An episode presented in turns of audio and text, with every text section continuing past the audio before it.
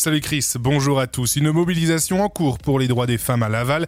Le groupe LFI en Mayenne s'interroge sur la fermeture des urgences des trois hôpitaux mayennais et puis le combat des femmes pour encore briser certaines réactions dans le sport. Nouvelle mobilisation aujourd'hui à Laval à l'occasion de la journée internationale des droits des femmes. Le rendez-vous est donné depuis 11 heures devant la mairie sur le parvis des droits de l'homme. Le cortège devrait notamment passer devant le siège du MEDEF. La ville de Laval qui propose d'ailleurs de nombreuses activités dans une semaine pour oser l'égalité entre les femmes et les hommes. Le programme est sur le site internet de la mairie.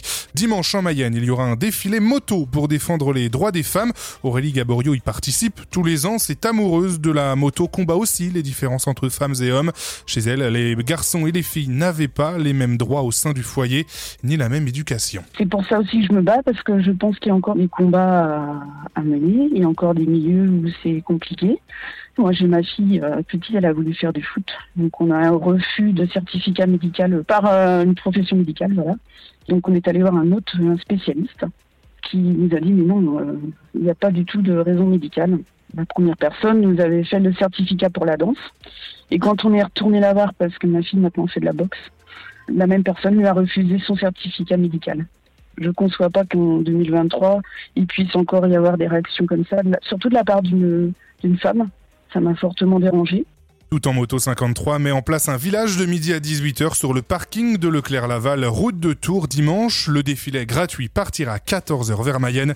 Les bénéfices de la tombola tirés à 17h à Laval iront à la parenthèse 53 qui organise des activités pour les malades de cancer. La France insoumise de la Mayenne contre la fermeture alternative des urgences des trois hôpitaux de la Mayenne.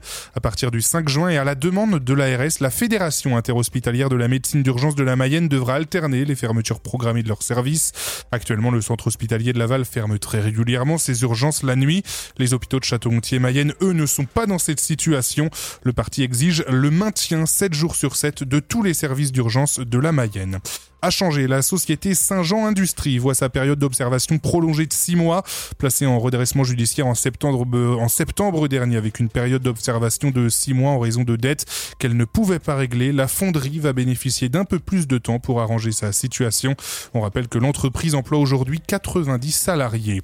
Olivier Richefou qualifie les joueurs du Stade Lavallois de mercenaires avant de s'expliquer lors d'une nouvelle passe d'armes avec l'opposition sur le sujet Maxime Sorel. Olivier Richefou a qualifié les footballeurs de mercenaires qui ne pensent qu'au renouvellement de leur contrat, selon Bruno Berthier. Le président du département s'est fendu d'un communiqué hier soir pour expliquer qu'il ne parlait pas de Laval mais bien du foot moderne. Il a rappelé son amour pour le Stade Lavallois, son club de cœur. Fin de citation. On vous le disait ce matin en Mayenne, un pompier sur quatre est une femme. On compte 394 femmes sapeurs-pompiers professionnelles, volontaires ou administratives, techniques et spécialisées dans le département. Parmi ces effectifs féminins, 9 sont professionnels. Et en cette journée internationale des droits des femmes, une euh, manifestation est organisée ce soir au théâtre de Laval, mais elle n'est pas ouverte au public. Du côté du ciel, il fera jusqu'à 13 degrés cet après-midi, mais il faudra composer avec la pluie et les nuages gris.